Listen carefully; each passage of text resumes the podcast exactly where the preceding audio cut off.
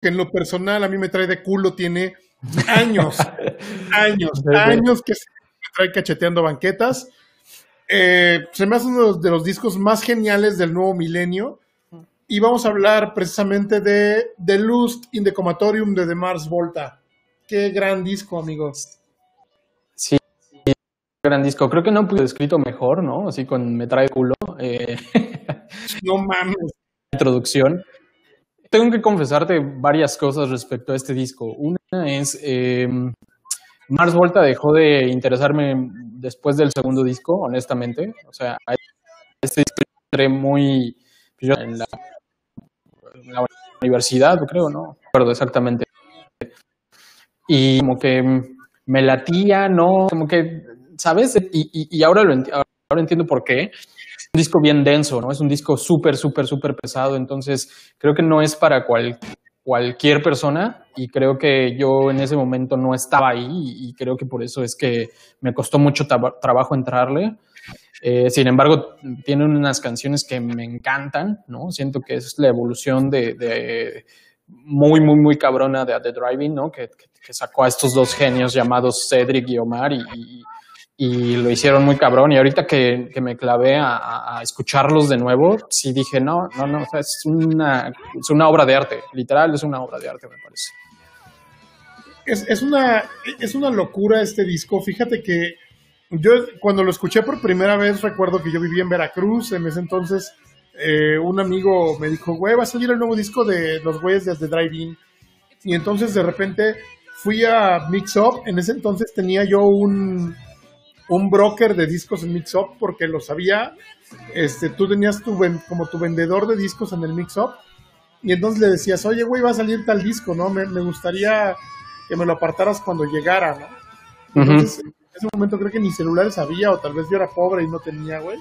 Y en esto eh, le llamé del teléfono de casa a Domingo Valencia, que por ahí debe de andar porque nos ve en los programas, güey.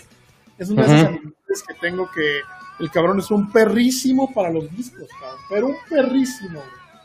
Y, y entonces, un, algún día lo invitaremos. Y entonces le hablo a Domingo y le digo, güey, necesito que me apartes el, el de Lucen de Comatorium de The Mars Volta. Y me dijo, güey, está aquí, hay 10 discos, vente por él, cabrón. Entonces, uh -huh.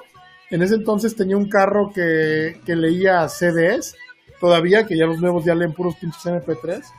Como me encabron eso tenía un disco que leía CDs, entonces salí de Mix Up, puse el, disco sin saber qué esperar, y no mames, yo vivía cerca de la playa en Veracruz, y entonces eh, de repente iba sobre el bulevar y huevos, cabrón, que me paro, ¿no? Dije, no, no, no seas mamón.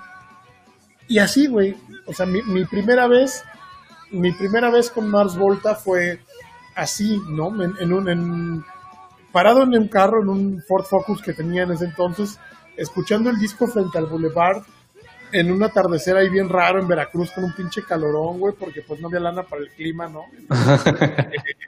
y, y, lo escuché por primera vez y dije, verga, no sé si esto me gusta o no me gusta acá. Sí, sí, está, está muy cabrón. Y, y, y, lo paré y fui a mi casa, cabrón. Y llegando a mi casa, volví a poner el disco, pero en ese entonces ya en un, en un sistema de sonido ahí en mi cuarto, ¿no? Uh -huh. Y, y, fue un shock muy cabrón, ¿no? Porque de, repente es, empiezas a escuchar el, disco que es como un preludio muy cabrón, con un ruido ahí raro, y después pasa a Inertiatic, a Ruler Dares, y viene como evolucionando a algo un poquito más progresivo, más rock, pasando por géneros latinos. Y lo escuché por segunda vez como de, pea, de inicio a fin y dije, güey, espérate, aquí hay cosas que identifico, pero no, no sé muy bien qué estoy oyendo. Exacto, exacto, ese es el, el tema. Ese disco fue de los discos que, que escuché sin escuchar nada más, como unas 10 o 15 veces, y fue cuando le fui encontrando como el sazón al Deluxe de Comatorium de, de Mars Volta, y, y, y, fui encontrando un poquito de la historia, junto con el disco venía un link para descargar la no, el storyboard y la novela gráfica de Deluxe de Comatorium, entonces te empiezas a clavar un poco como en la historia, como en el contexto que venían viviendo Cedric Zavala y Omar Rodríguez de la muerte de su amigo Julio Venegas a quien le dedican el disco. Y, entonces te vas clavando un poquito con ellos, ¿no? Y, vas dándote cuenta que que es un tributo a un amigo muerto que ellos, que ellos estimaban mucho, que era un, un tipo muy talentoso, con una vida algo complicada, y le hacen una verdadera joya de tributo post-mortem, ¿no? Sí, sí, sí. Y, o sea, en general tiene como mucha historia, ¿no? Y en general la, historia de, Mars Volta, de, de, de At the Driving, siempre, o sea, estuve leyendo y está rodeada de muerte, ¿no? O sea, un montón de sus cuates, un montón de gente eh, cercana a Omar y a Cedric se murieron de pasones, de depresión, por cosas así bien raras, ¿no? Incluso creo que uno de los integrantes de la banda que toca en el disco se muere eh, unos meses después de haber estado en el, eh, de haber grabado el disco. Entonces, como que eh, toda esa, esa densidad, ¿no? emocional se siente en el disco. es una obra literaria, es un, es todo, ¿no? O sea, a mí me parece que es brillante porque plasma muy bien como como todo este sentimiento que, que trae Cedric, ¿no? Respecto a, este, a su, su, amigo, a Julio, y, no sé, o sea, de verdad no tengo, no, no, tengo ni siquiera como palabras para describir, o sea, todo lo que me pasó eh, ahora que lo volví a escuchar. Yo honestamente no, no me había clavado en toda esa historia, o sea, como que me clavé mucho en la música y aparte yo estaba como en esa época de, de, de mi vida estudiando música, entonces justo salió en ese momento, yo me clavaba mucho en qué está pasando y demás, y escuchaba King Crimson y decía, estos güeyes le están pegando por este lado, etcétera, etcétera, pero nunca me clavé como en el concepto hasta ahora, para ser honestos, y es una belleza de verdad, es una, una obra de arte, insisto, y es yo creo que uno de los últimos discos de rock cabrón, ¿no? De esos que, que tienen que, como dices, mandarse al espacio de nuestros tiempos, ¿no? De los últimos 20 años. De verdad es una joya. Tiene un montón de misticismo también, o sea, de, de, entrada, o sea, el hecho de que grabaron en una mansión que está embrujada, ¿no? Que era la mansión. en la mansión de Houdini. Oye, dato curioso, los graba Rick Rubin también. Exacto, ¿no? Rick Rubin. Segundo disco reseñado aquí de ese güey. Una locura. Oye, vamos a empezar a saludar, cabrón. A ver. Eh, vamos a. Perdón, eh, se me borraron los comentarios. Vamos a mandar saludos a Diego Allendez, eh, también amigo músico, Carlos Rotzinger, mi baterista en The Cats. Carlos Rotzinger, saludotes. Rufián Sánchez Hernández, que dice que, que si eres un pinche ñoñazo, que él ya lo sabía desde la universidad. sí, sí, sí. También a, oye, las tías también, Betty Herber, Marisol Herber, están viendo por ahí, alguna otra flota, Chuy, eh, que no falla. Eh, Rufo también nos está viendo, varias personas viendo por ahí el programa. Eh, si tienen algún comentario o alguna, alguna cuestión que quieran decirnos, por favor escríbanlo en los comentarios y lo iremos, lo iremos diciendo por acá. Eh, sí, muy, cabrón. yo, te había comentado que quería reseñar este disco. Era una buena oportunidad para reescucharlo y, y seguirle con esta tandita de discos que marcaron nuestra historia eh, musical. Musical. Y yo creo que no fallamos con Delusion de ¿no? No, no, no, para nada, ¿eh? Para nada, para nada. Y la verdad es que tiene un montón de cosas muy chistosas, no, no chistosas, más bien curiosas, que me llaman mucho la atención. O sea, la verdad es que te digo, yo no me había clavado tanto en como todo el contexto. Eh, sin embargo, o sea, me parece que tiene un montón de cosas por donde rascarle, o sea, de entrada lo que dices, ¿no? O sea, producido por Rick Rubin y Omar Rodríguez, además. Eh, grabado en la mansión de Rick Rubin, que supuestamente fue la mansión de Houdini, que después resultó ser que no. Se cree que vivió en la misma calle, pero no saben así si sí o no.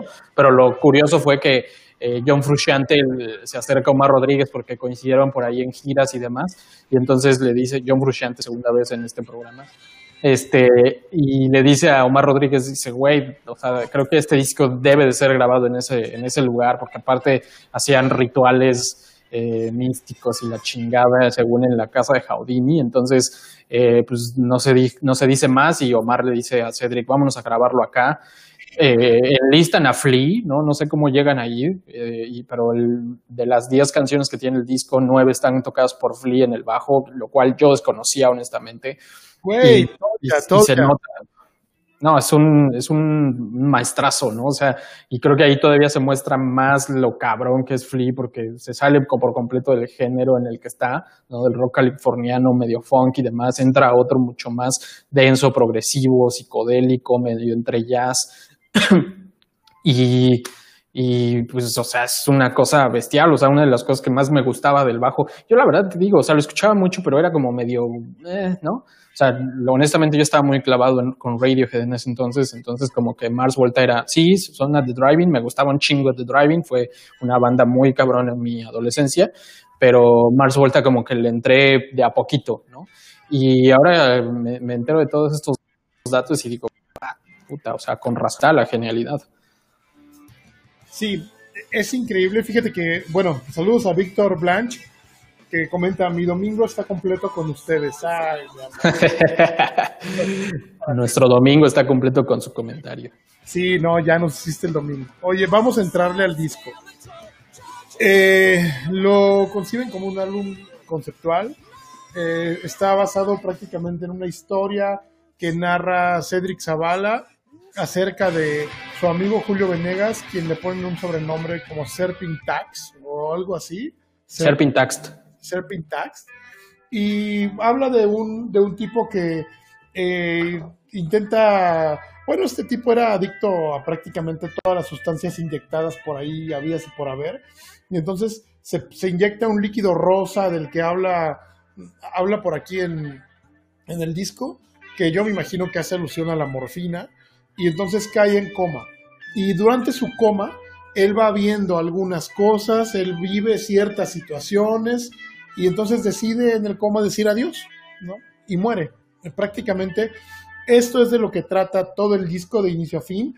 Es uno de los discos, como lo habíamos comentado antes, que no podemos eh, escuchar prácticamente solo una canción.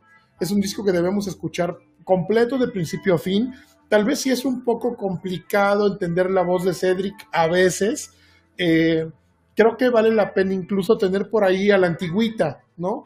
agarrar tu disco, sentarte con el cancionero, irlo leyendo. Es un disco que vale la pena hacer este tipo de ejercicio que lo hacíamos mucho los pre-millennials, ¿no? Sí, sí, sí.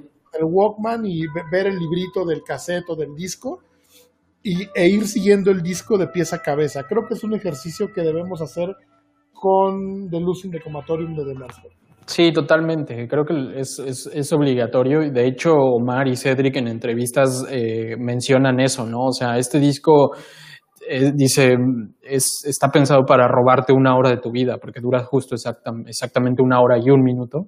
Eh, dice, está pensado para eso y, y, este disco le tienes que dedicar tiempo. Y creo que también eso fue lo que me pasó a mí, porque yo, o sea, como que escuchaba la mitad y luego otra vez, o sea, como que nunca me aventé así de lleno todo de principio a fin el, disco, eh, tal vez un par de veces y nunca me terminó de enganchar hasta ahora, ¿no? Si digo, wow.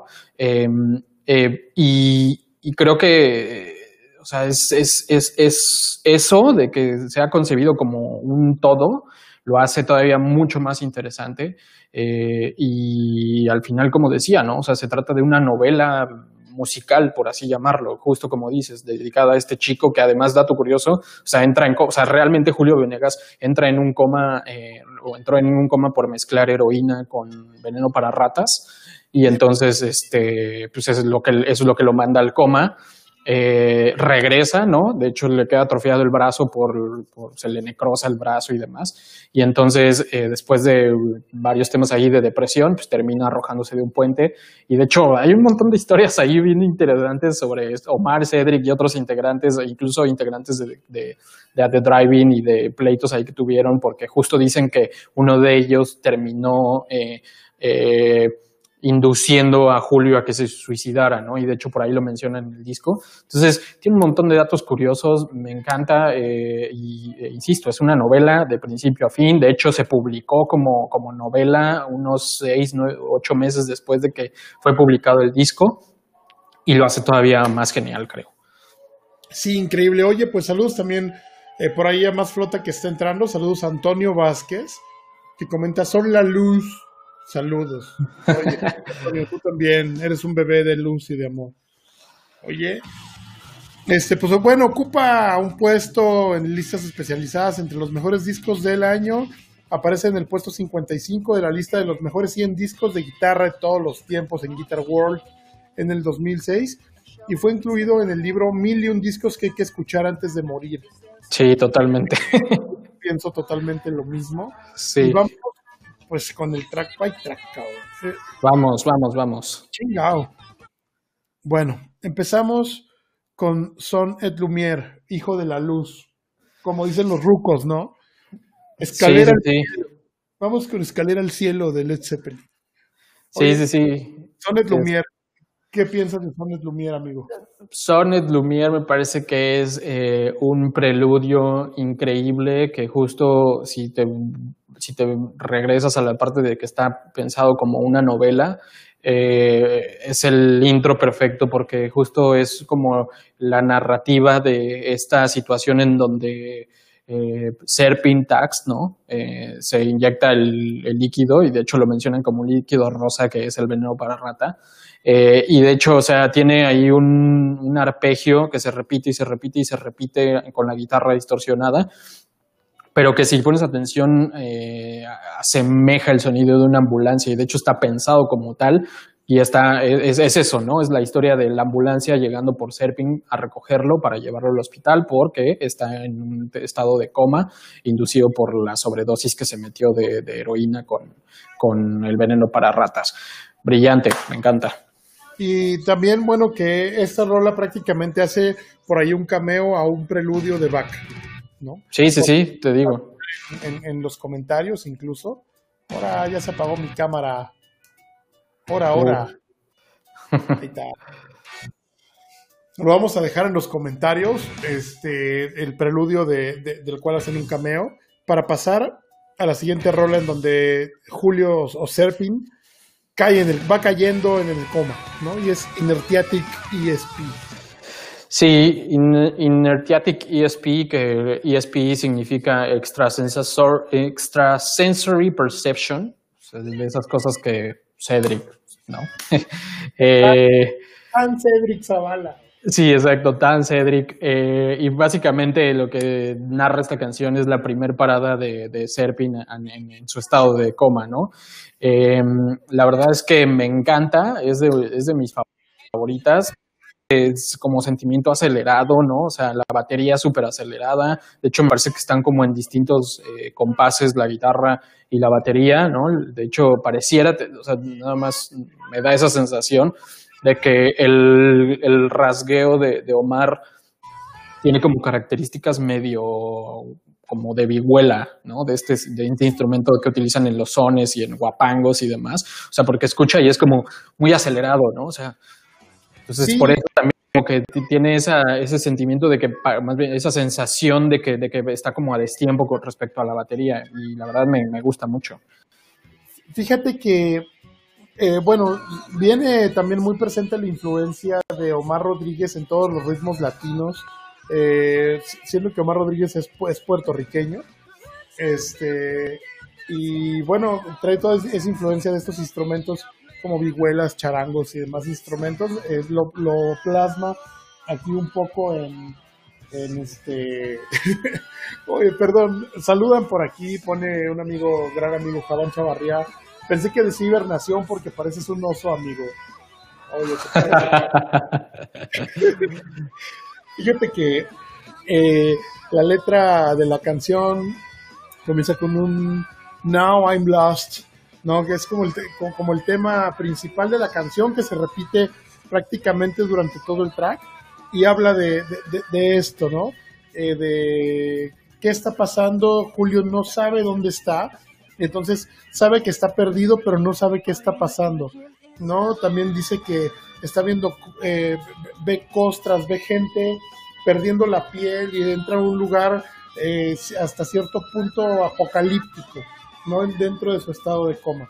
Y es donde eh, eh, comienza esta historia de, de inertiatic extrasensorial, donde Julio te va introduciendo, ¿no? A, a qué está pasando y qué está sintiendo y qué está viendo, ¿no? Y entonces te empieza a poner en un contexto del disco. Sí, sí, sí, muy bueno. Hay un par de cosas que me gustan mucho, y además de lo de la guitarra que ya te les comenté. O sea, ese como puente que tiene la canción muy psicodélico. De hecho, o sea, este disco este, como que mezcla muchas cosas. Me recordó mucho a King Crimson en primer lugar. Me recordó mucho al, Miles Davis de los 60, ¿no? De Beaches Brew, ese tipo de, de, sonido muy denso. Y también a una banda que se llama Fugazi, ¿no? Que es una banda medio underground, este, que también mezcla como géneros entre punk, rock, eh, progresivo, etcétera. Entonces tiene mucho de eso y justo ese, esa parte intermedia de la canción suena mucho a eso. Me gustó un montón y me gusta que metan percusiones latinas, ¿no? Ahí se escuchan unas congas, me parece, y eso, digo, mis respetos para, para que puedas meter en un disco de progresivo ese tipo de sonidos, ya, tienes que ser muy cabrón. Pues sí, yo siento que evoca un poco a una banda eh, alemana de progresivo que se llamaba Can.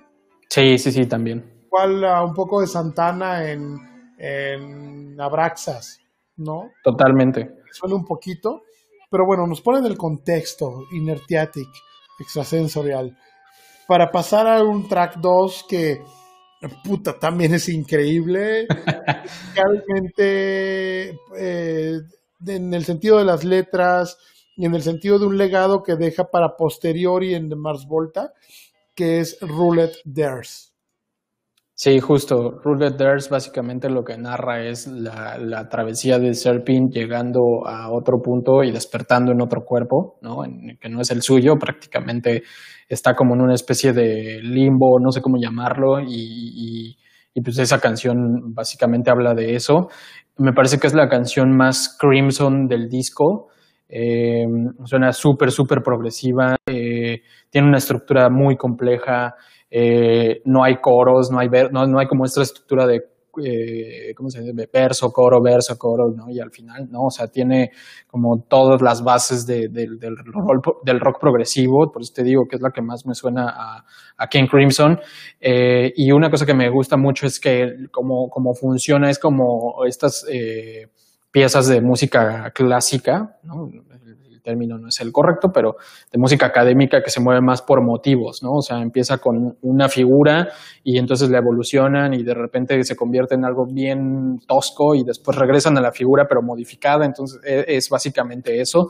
Eh, me gusta también el sonido de la guitarra, ¿no? Muy, muchas distorsiones y demás. Y pues no sé, o sea, me parece que de repente la la mitad de la canción se convierte en un jazz súper sabroso, no sé, es una belleza. Sí, es una belleza. Nos comenta James Douglas. Nunca me había llamado la atención Mars Volta, pero solo por ustedes me daré la oportunidad. Dátela, hermano. Dátela. Date, y ese disco. Date ese disco. empieza a Mars Volta con The Losing the Comatorium. Yo creo que para entrarle ya a Francis de Mute y a los discos posteriores, tienes que traer un poquito el backup de, de Losing the Comatorium, pero lo vas a disfrutar un, chingo. Eh, fíjate que en Roulette Dares, este, eh, bueno, dice la. Ay, cabrón, se paró Roulette Dares, no, la teníamos de fondo y se paró. Este, en Roulette Dares dice por ahí la, la, la letra que Serpin de repente empieza a darse cuenta que está en otro cuerpo. Y entonces, al estar en otro cuerpo, eh, regularmente no sé si te ha pasado que tú sueñas y a veces no eres tú en el sueño, eres otra persona. Bueno, a mí me ha pasado. Eh, no, no, pero más o menos lo cacho. pero en, este sueño, eh, Serpin se da cuenta que, es, que él está dentro de un exoesqueleto. Y entonces, en ese momento él dice, ok, no hay pedo, yo puedo hacer de este exoesqueleto todo lo que yo quiera porque no es mi cuerpo, yo estoy dentro. Y entonces le pierde un poco el miedo a ese mundo apocalíptico en el cual se encuentra.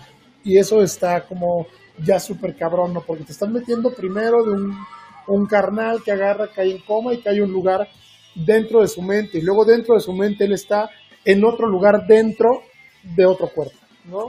Y entonces te empieza a trasladar a lugares ya como en, Inception, ¿no? Un lugar, otro lugar, ¿no? En donde suceden ciertas cosas. Y entonces eh, viene este jam súper cabrón en el cual te van llevando. Es una rola que dura siete minutos y medio. Siete minutos. Al mismo y puro estilo de King Crimson. Este eh, es una genialidad. Son tres minutos de jam y otros tres minutos por fuera, minuto y medio, minuto y medio de rola. Vale mucho la pena, es una de mis rolas favoritas del disco. Y luego sigue eh, la el siguiente track que es una genialidad también, que es Tírame a las arañas. Tírame las arañas, que es justo el preludio para la siguiente canción, pero que básicamente también se convierte en una pieza bien, bien interesante. Eh, tiene ahí, las guitarras tienen un sonido igual, otra vez como de vihuela, ¿no? Muy rara, o sea, eh, pues, de hecho no sé, probablemente sí sea una vihuela, ¿no? Por lo que dices de que Omar tiene como toda esta influencia eh, latina, ¿no? Bueno, los dos, ¿no? Y entonces me, me gusta mucho. Eh, y de repente meten guitarra distorsión, guitarras distorsionadas y entonces va así tal cual, ¿no? Como el caminito de te, voy a, te, te, meto algo, pero te voy a ir llevando a otra cosa y termina en Drunk Shimp of Lanterns, que es mi rola favorita. Sí, de, entrada, todo el disco, ¿no? Como que te subes a un carrito de montaña rusa y, da este feel. De ir hacia arriba y hacia abajo, siempre nunca es estático, ¿no? E, e, es, muy cambiante, va evolucionando en muchos aspectos, tanto musicalmente, líricamente y emocionalmente, ¿no? Te pasa por aspectos de depresión, te pasa por, por el episodio de la euforia, te pasa por estados de relajación como Tírame a las arañas para después caer en un total éxtasis con Drunk Ship of Lanterns. Sí, Drunk Ship of Lanterns que creo yo es eh, o sea, Santana en su esplendor, ¿no? En, en, el Abraxas de, del 70 o esta canción del 69 que se llama Soul Sacrifice, de hecho tiene mucho de eso. Eh, y básicamente lo que cuenta es, eh, o sea, eh, Serpin llega a un submarino y entonces se ve que está encerrado ahí y entonces como que no sabe qué está pasando y básicamente es como otra vez una parte del, estado de Serpin en el coma, en donde está eh, avanzando por sitios que, no conoce, ¿no? Y la verdad es que, no sé, o sea, me, te digo que es la canción que más me gusta porque tiene este sonido muy, muy, muy, muy latino mezclado con el rock y un poco de, de bases de jazz y la neta es el que más me late y no sé, o sea, no sé qué más decir, es una genialidad.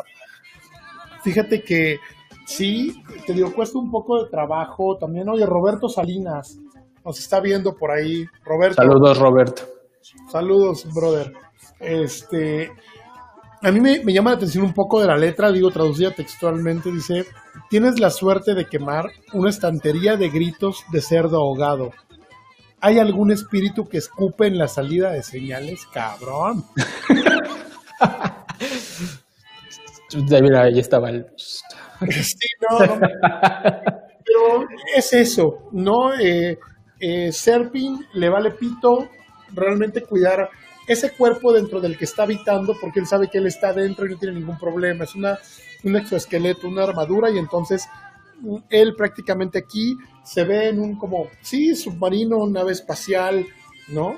Eh, en, una, en un entorno que desconoce, pero no le importa, empieza él a perder el miedo y a entrar en esa etapa de rencor y de odio, ¿no?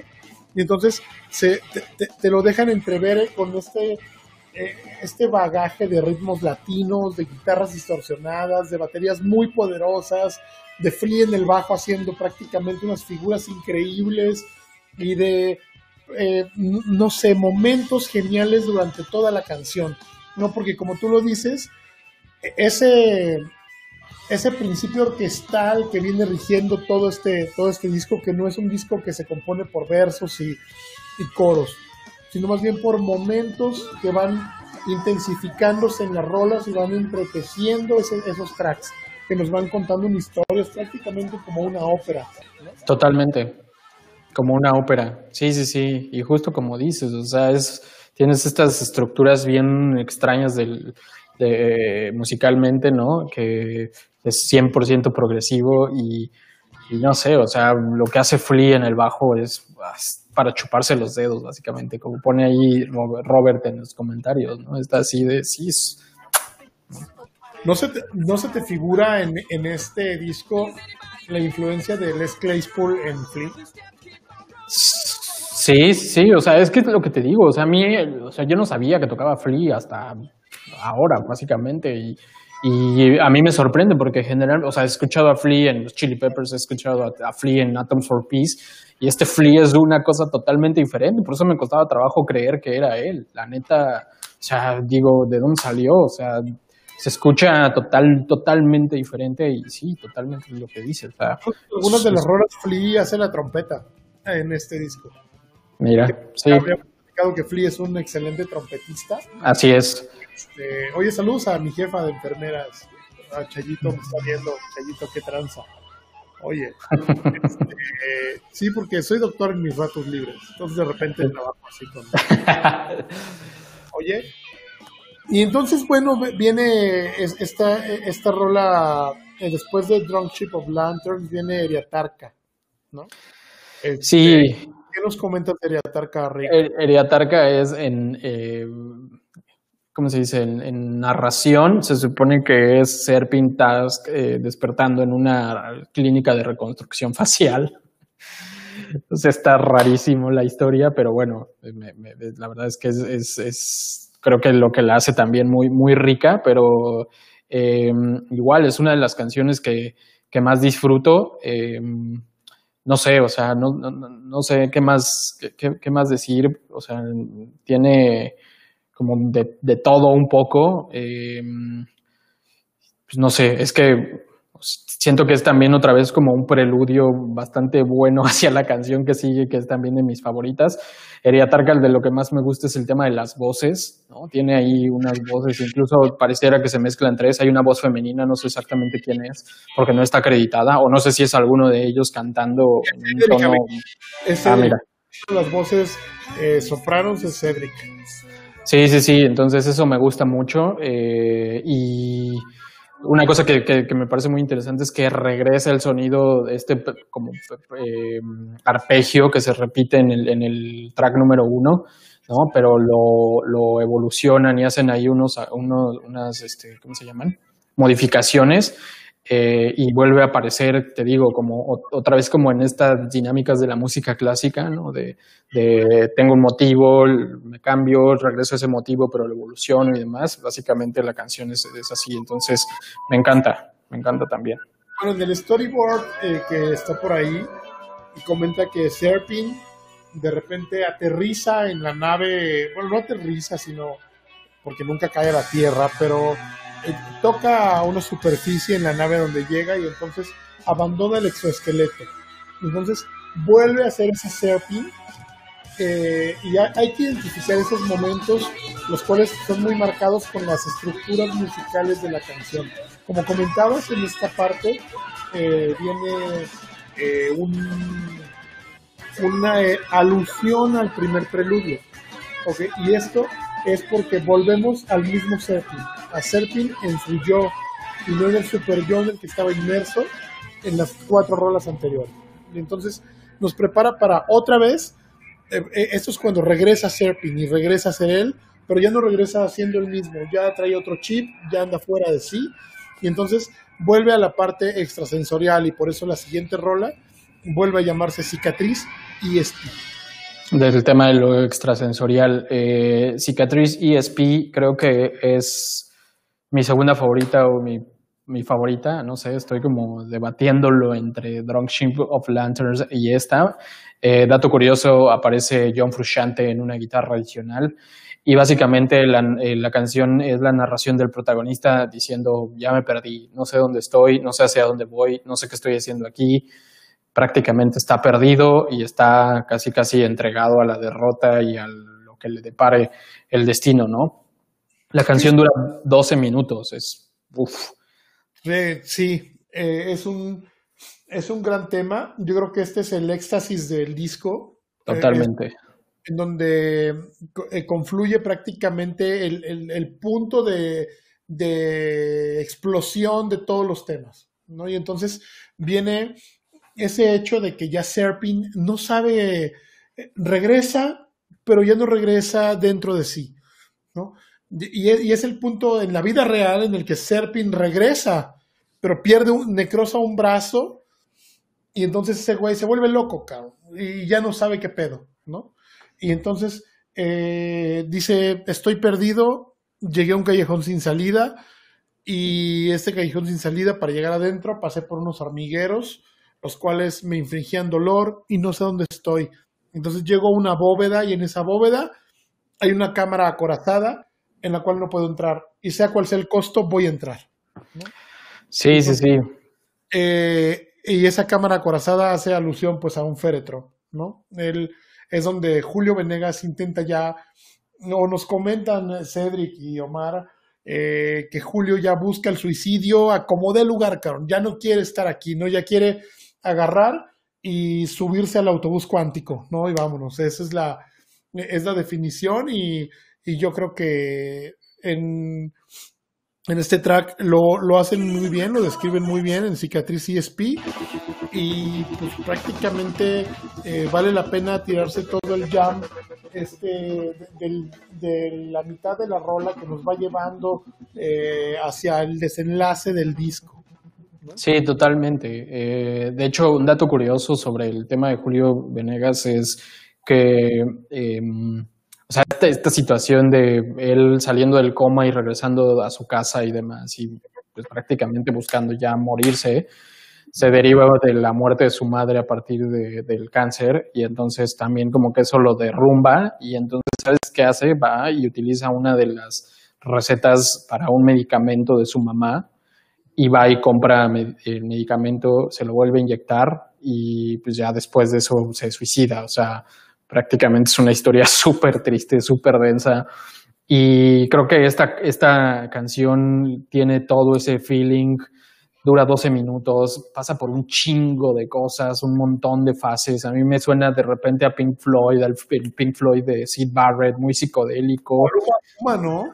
A Luma Guma, también de repente me sonó mucho a Ecos, ¿no? Con estas eh, guitarras medio melódicas, contrapunteadas entre sí, con, con arreglos de, de, de, Omar. Y te digo, además aparece John Frusciante ahí en, en una de las guitarras.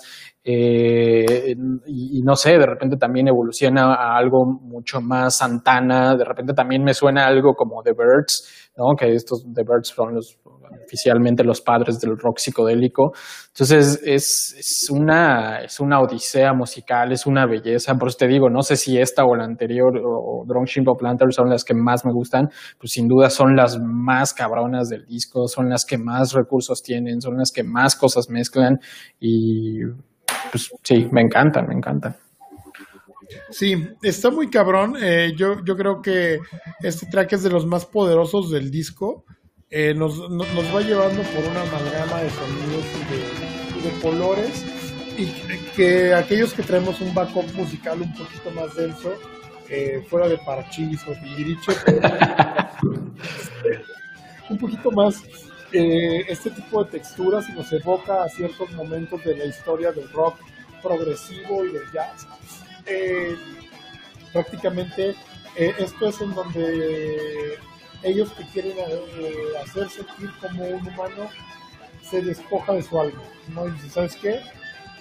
Ella se va por un lado y por otro lado se va este cuerpo basura, que no sirve para nada, ya está en una depresión muy cabrona Julio, y, nos, eh, nos, deja entrever eso, ¿no? eh, Cicatriz ESP, para pasar eh, a la siguiente etapa del disco, ¿no? que es un desenlace, pero no tal cual. fuerza. ¿no?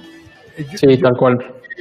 Es un desenlace diferente, ya que muchas historias tienen un desenlace en el cual eh, es un desenlace hacia bien o, o es un desenlace de forma tranquila, pero no en, este disco no pasa así. This Must Be Unearthed es el siguiente track y este track nos cuenta prácticamente de una manera con una, con una en un tipo de venganza de, Serpin eh, que es capaz de reivindicar su nombre pasando por una letra de reclamo y terminando con un final eh, con mucho ruido y muy caótico, no como si fuese un grito de silencio, un grito que termina en eso, en la muerte de Serpin, ¿no? Y es y, bueno, a partir de eso eh, nace el siguiente track de Elevators. Pero eh, dice para tus Must Be Unearthed, siento que es un track también muy valioso del disco y que nos cuenta una historia muy interesante.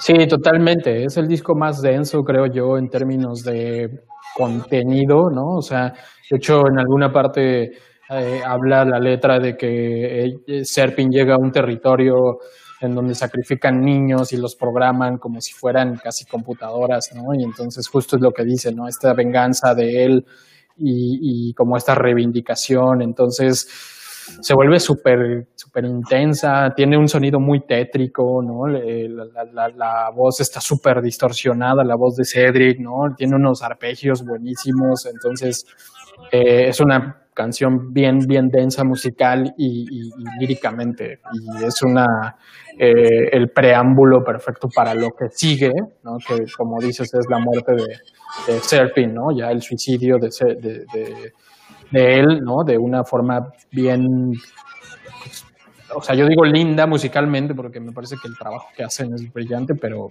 pues, es muy denso. Sí, muy, muy, muy cabrón. Eh, oye, Leonardo Everstein Espinosa está viendo el video. También Isaac Bautista, buenos amigos. Eh, saludos a ambos. sí, la letra tiene unos fragmentos que a mí, eh, a mí me hacen, hacen un poco de ruido, ¿no? Eh, dice por ahí, empieza diciendo, he estado esperando durante tanto tiempo a alguien para reparar toda la culpa y todo el daño que he hecho, ¿no? Y dice, anónimo, venga mi nombre. Eh, entonces él busca, él dice, ¿sabes qué? Yo ya no puedo, yo cuelgo las maletas y por favor, quien viene aquí atrás de mí, por favor, no dejes que siga pasando este pedo, ¿no? Eh, haz algo para pararlo porque está muy cabrón. Y él habla de que se da cuenta que el sistema está podrido totalmente, ¿no? Y que, tenemos que frenarlo. Todo esto de los niños programados y todo. Bueno, estamos lejos. creo que eso es una realidad que vivimos día a día, que no, no tal vez tan apocalíptico como lo, lo pintan en esta historia, pero pues prácticamente eh, somos pocos lo que, los que intentamos no ser un no ser another brick in the wall, ¿no? Eh, creo que somos poquitos, mucha gente ya sé, cuando te enrolas en este sistema y continúas ahí, pues ya es cuando empiezas a valer pito y ir a plantones de frena y demás. Pero yo creo que va por ahí. Eh, Totalmente. Sí. Eh, creo que esta rola es un, es un el paso posterior a la muerte donde él todavía está consciente, en estado de conciencia, pero ya inerte y y, te dice, ¿sabes qué? Hagan lo que yo no pude hacer, ¿no? Eh, yo ya estoy fuera. Y después viene la calma con Televators. Sí, Televators, que literal es la narración del suicidio de, de, Serpin. Eh, y es súper triste, tiene un, un sentimiento súper fúnebre, melancólica. Eh, tiene una guitarra acústica, que creo que es la, la, la, única canción del disco que tiene como base la guitarra acústica. Eh, la voz de, de, Cedric tiene efectos que pareciera que se alejan de ti.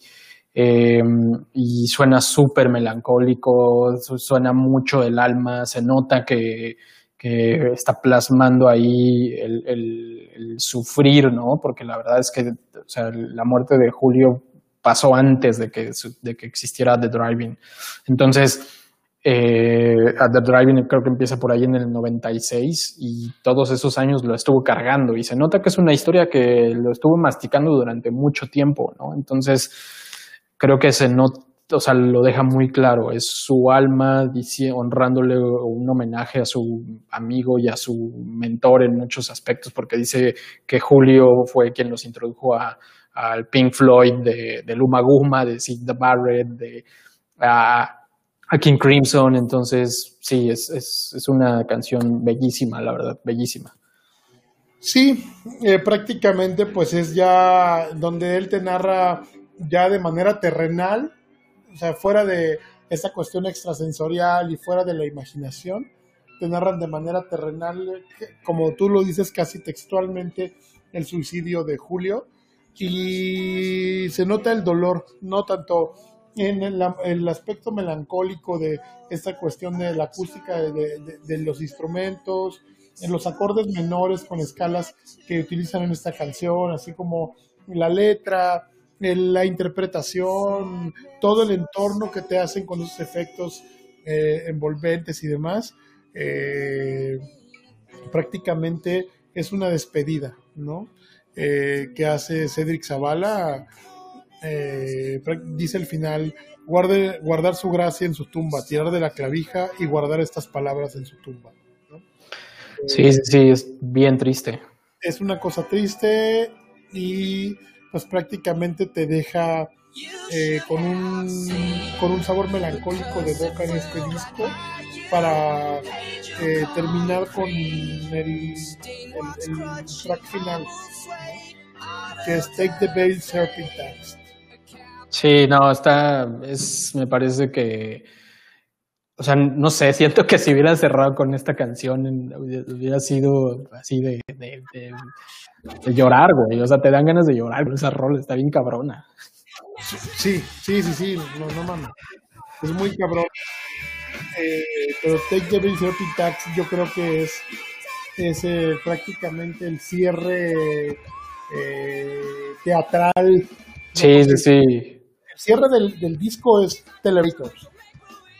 Pero el cierre ya teatral de toda la obra, güey, del telón. Como de Broadway, ¿no? Que siempre terminan con el epílogo así, que mezcla todo y demás. Es así. Totalmente. es este, es este track. sí, totalmente. Sí, porque aparte, o sea, la letra eh, celebra la muerte de Serping, ¿no? O sea, y están celebrando la muerte de, de Julio de algún modo, y yo creo que ellos en ese punto saben de que de que sin su muerte no hubieran, o sea, no sería Mars, no hubiera existido Mars Volta, no hubiera existido At the Driving. Entonces, de algún modo es como honrar, ¿no? El sacrificio de, de, Julio y, decirle, mira, güey, o sea, todo esto que tú nos enseñaste, todo esto que tú nos, nos, nos, nos, que trajiste a nuestro mundo, aquí está, aquí está plasmado, mira, y hacemos este pinche rolón bien perro que suena a Crimson, que tiene una línea de bajo perrísima de Flea y que de repente también otra vez suena Santana, ¿no? Y, como dices, es el epílogo porque mezcla de todo, o sea, está metido todo el disco aquí, ¿no? Como muy, muy a la música clásica, es como la coda de, sí, de la pieza. Y te digo, este, este último track te pone como el cierre, ¿no? Te bajan el telón y sale el presentador y es donde salen todos los actores de esta obra y hacen su reverencia ante la audiencia, ¿no? Eh, yo creo que estamos frente a una de las obras que van a pasar a la historia como de lo mejor del rock progresivo. Eh, vale mucho la pena eh, reescucharlo, reestudiarlo. Si alguien de los que nos está viendo quiere por ahí el storyboard del, del disco y le interesa, por favor pídanoslo a Rick o a mí. Se los mandamos ya sea por vía Messenger o vía... Perdón eh, ¿Sabes qué? Yo creo que lo vamos a poner en la página, ¿no, Rey? Este, Ándale, sí, es buena idea. Eh, para que se den un, un ratito para leerlo junto con el disco, creo que lo van a disfrutar. Es de, las pocas obras eh, multidisciplinarias que tenemos actualmente con este tipo de contextos y, vale mucho la pena hacerlo, amigo. Sí, sí, sí, totalmente. Y pues nada, cierra el disco, un discazo, de principio a fin, una gran obra literaria. Y, pues nada, la verdad es que dense el tiempo de escucharlo, vayan mentalmente preparados. No es fácil, es un disco denso, es un disco pesado, es un disco difícil de, digerir.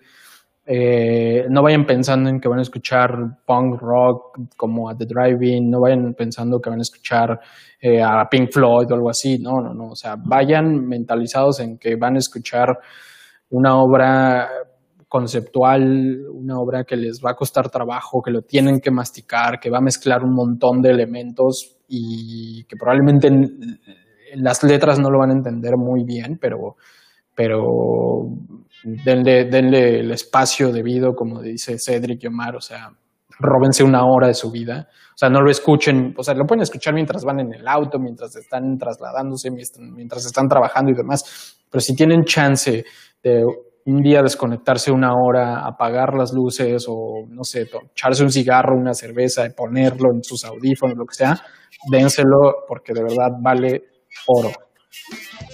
Sí, es uno de esos discos que como lo comentábamos, vale la pena escucharlo como nos tocó escuchar los discos a nosotros, Rick. Eh, de principio a fin, sentarte a escuchar un disco, no a oírlo, porque oírlo podemos oír cualquier madre, ¿no? En el día, podemos oír cualquier ruido, podemos oír cualquier chingadera en la radio. Este disco necesitamos escucharlo, nos va a estresar, como dice Roberto Salinas. Exacto. Nos va a costar trabajo. Eh, yo tengo un cuate que me decía, güey, no mames, es que Mars Volta me duele la cabeza, cabrón. Sí, sí, te va, te va a sacar de tu zona de confort, te va a quitar algo a, lo que estás acostumbrado a escuchar en la música, pero te va a dejar un buen sabor de boca en el momento en que digas, cabrón, ya entendí qué pedo con este. Eh, no, no quiero sonar este tendencioso ni presuntuoso, pero dense la oportunidad y, y creo que van a evolucionar musicalmente, van a subir un peldañito. Sí, sí, sí. Eh, logrando entender este disco. A mí me costó mucho trabajo. Le digo, me, me, me, costó escucharlo 14 o 15 veces continuas, sin ningún entredisco, porque yo tengo esa costumbre que escucho, llego al trabajo ahí en el hospital y pongo un, un género, ¿no? Y, y escucho 3, 4 discos, 5 en el día. No, no los escucho, los oigo o sea, los pongo ahí para estar trabajando, ¿no? Pero eh, este disco no escuché ningún otro disco. Puse este disco y pum, me voló la cabeza. Y entonces de nuevo lo puse, y de nuevo lo puse, y de nuevo lo puse, y de nuevo lo puse hasta que de repente empezó el entendimiento. Y, es una cosa muy linda. Sí, súper, súper lindo, súper bueno. Eh, no lo escuchen antes de dormir. Ah, yo lo hice y se malviaja cabrón. te mal viaja muy cabrón, pero sí dense un chance, o sea, sí, una hora, no sé, dos horas antes de dormir o una hora y se avientan un capítulo de su serie, la que quieran. Y, Ándale. Eh, pero sí es un disco que lo vale, la neta, está bien chingón. Sí, bien chingón, súper increíble y...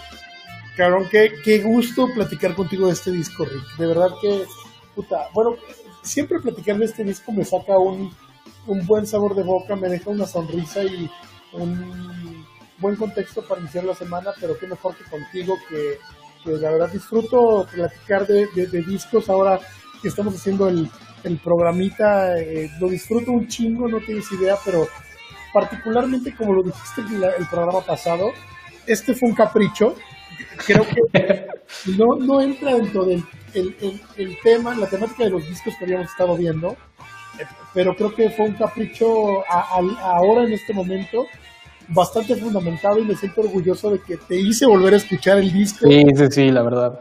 Que me dijiste, bueno, sí, pues güey, a The Driving. No, no, esto es una cosa diferente a The Driving. Creo que incluso todos los demás discos de Mars Volta están chidos, muy chidos musicalmente. Omar Rodríguez evoluciona cabrón como músico, Cedric también se vuelve un letrista fantástico y un, y intérprete excelente, pero creo que este disco es la ópera prima de Mars Volta y, difícilmente superarán un disco así. Sí, sí, sí, va a estar muy difícil y en general va a estar difícil encontrar a alguien que haga algo como lo que hicieron, ¿no? Porque la verdad es que sí los catapultó ¿no? en, a unos niveles en los que jamás hubieran llegado con la de Driving, porque ya no lo decía Omar, estaban encerrados ahí en, una banda que ni siquiera disfrutaban, ¿no? que prácticamente estuvieron ahí por un contrato que tenían y no por otra cosa, y, y de Mars Volta es su, su libertad musical, literaria, de expresión, todo, y es genial, la neta. Fíjate que pasa un fenómeno, no sé si tú lo habías pensado antes, pero yo siento que hay discos que tienes que escuchar solo. Sí, totalmente. Y creo que Mars eh, de Luz in Comatorium es de esos discos que tienes que escuchar solo. Eh, no es un disco que, por ejemplo, no sé, cabrón, The Wall de Pink Floyd. ¿no? Que, que lo puedes poner con, con, flota y puedes comentar las rolas, puedes ver la película con unos amigos, hacer una comida, no sé. No, inclusive el disco de los Peppers lo puedes poner por ahí para cotorrear y, y porque está es un disco que no toca temáticas tan duras, que es fácil de digerir, pero siento que este disco eh, prácticamente es como comer hongos, ¿no? Exacto. Para entrarle y cada quien lo interpreta de, a su manera y cada quien tiene un, un impacto diferente y es uno de esos discos que no todo el mundo está listo para escuchar en todo momento, te llega en el momento que te que, que estás preparado para escucharlo y que tienes que oírlo solo. Sí, totalmente. Incluso desde la portada es complicado, ¿no? O sea, dices, ¿esto qué? O sea, se lee, se escucha, se qué onda, o sea. Sí, es, un, es un cabrón. Este, sus portadas, digo, son de las mejores de la historia del rock, pero en lo personal, puta, esta portada a mí se me hace una verdadera genialidad. Sí, sí, sí, justo también visualmente expresa mucho todo el tema de, de, de, Julián, digo, de Julio, perdón. Este, y pues sí, es, ya, ya dejemos de, de, elogiarlo. La verdad es que también yo lo disfruté. Gracias por hacerme regresar al disco y espero que les haya lo hayan disfrutado también. En serio, dense el chance, no, no, no se van a arrepentir. Eh, llévense todas estas notas que les estamos diciendo cuando lo vayan a escuchar, si es la primera vez que lo van a escuchar y en serio lo van a disfrutar bien, cabrón. Oye, Rick, pues muchas gracias por darte el tiempo de escuchar el disco, de, de aún estando eh, por allá en Mérida con la familia, relajándote un poco, digo, también en el trabajo, pero saliéndote un poco de, de la jaula de smog que es el DF. Este, gracias por darte el tiempo de caer en un disco tan oscuro estando allá en una tierra tan blanca como es Mérida. Eh, y por, por tomarte el tiempo, ¿no? Para digerirlo, porque no es sencillo en una semana, y, y para esforzarte para reseñarlo. De verdad te agradezco. No, no, no, al contrario, o sea, te digo, o sea, ya, ya, si me hubieras pedido algo que de plano no me late, sí te hubiera dicho, ah, ¿no? Probablemente no le hubiera puesto tanto empeño, pero de Mars Volta me, me latía, entonces. La costa, que eso sí. este, pero no, eh, eh, la verdad que, que, chido y pues te toca. Ya fue mi capricho el de Lucid de Comatorium, vas, elige un disco para la próxima semana. Mira, pues como ya quedó claro que tú eres el, denso y yo soy el fresa, la neta es que tengo un chingo de ganas de hablar, tengo de verdad un chingo de ganas de hablar de Daft Punk. Que, que también es una banda que es un dueto que revolucionó la música, la música electrónica y más, creo yo. Entonces, ¿qué te parece si le damos un espacio a Daft Punk la próxima semana? Órale, le pegamos a Daft Punk en un álbum o yo creo que valdría la pena checar dos álbumes de Daft En un mismo programa. Yo creo que eh, valdría la pena checar, eh, a mi muy particular punto de vista, eh, bueno, el álbum en donde viene mi canción favorita de Daft Punk, Something About Us. Discovery. es el Discovery y el último disco de Daft Punk. Random Access Memory, totalmente, son los mejores discos creo, ¿no? De la, de la banda, bueno, del dueto y y creo que ambos discos le dieron un refresh, cambiaron muchas cosas en la industria de la música electrónica específicamente. Creo que el último más hacia el pop eh, rock raro revivió a Nile Rogers, revivió a Giorgio. Entonces, totalmente hay que darle una buena platicada a los dos y pues venga. Oye, súper, pues muchas gracias a todos los que permanecieron hasta el final con nosotros, a Denis Uscanga, Chuy Cárdenas, Rubén Pérez que también anda por ahí, Mitch, Dani, eh, La Flota también eh, de tu lado, Rick, eh, Robert, Salinas, Fernando Cerón, entró por ahí alguna otra bandita a vernos, muchas gracias, gracias por quedarse en un pinche disco tan denso. Y de verdad tómenlo por ese lado, ténganlo presente y nos vemos la siguiente semana. Desde Cholula, eh, en mi persona, Rick va a estar por ahí desde Mérida, Yucatán. Y vamos a darle a algo un poquito menos oscuro como lo es. No, no, no, pura sabrosura, pura cosa para disfrutar de la vida. Oye, salúdame por ahí a la familia, los quiero. Perfecto, pues igual, un abrazo, un abrazo a todos, un saludo y pues nos vemos la próxima semana. Pasen una semana chingona, los queremos mucho y somos Tuner Guys y somos para ustedes. Besotes. Chao.